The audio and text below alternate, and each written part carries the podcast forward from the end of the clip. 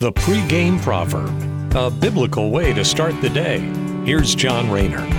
Today's word gives us an important reminder on how we must guard our hearts and live with integrity and ultimately in fear of the Lord. Ecclesiastes chapter 7 verse 7 tells us, "Surely oppression drives the wise into madness, and a bribe corrupts the heart. So, two bad things happen there with oppression drives wise people into madness, and corruption of the heart comes from bribes.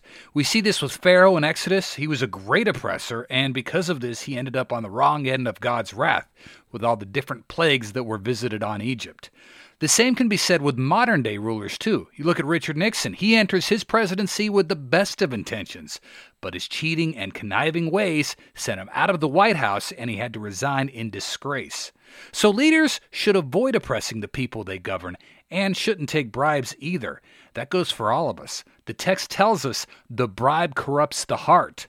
That first bribe or taking money out of the cash register, ends up snowballing into normal behavior. Next thing you know, what was just a $5 note to pay for a meal that you convinced yourself was only a short term loan has now become an embezzlement of $20,000 and you're being brought up on felony theft charges.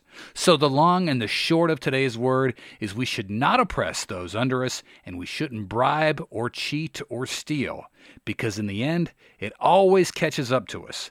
God sees everything, and He also knows our intentions. Thanks for listening and have a great day.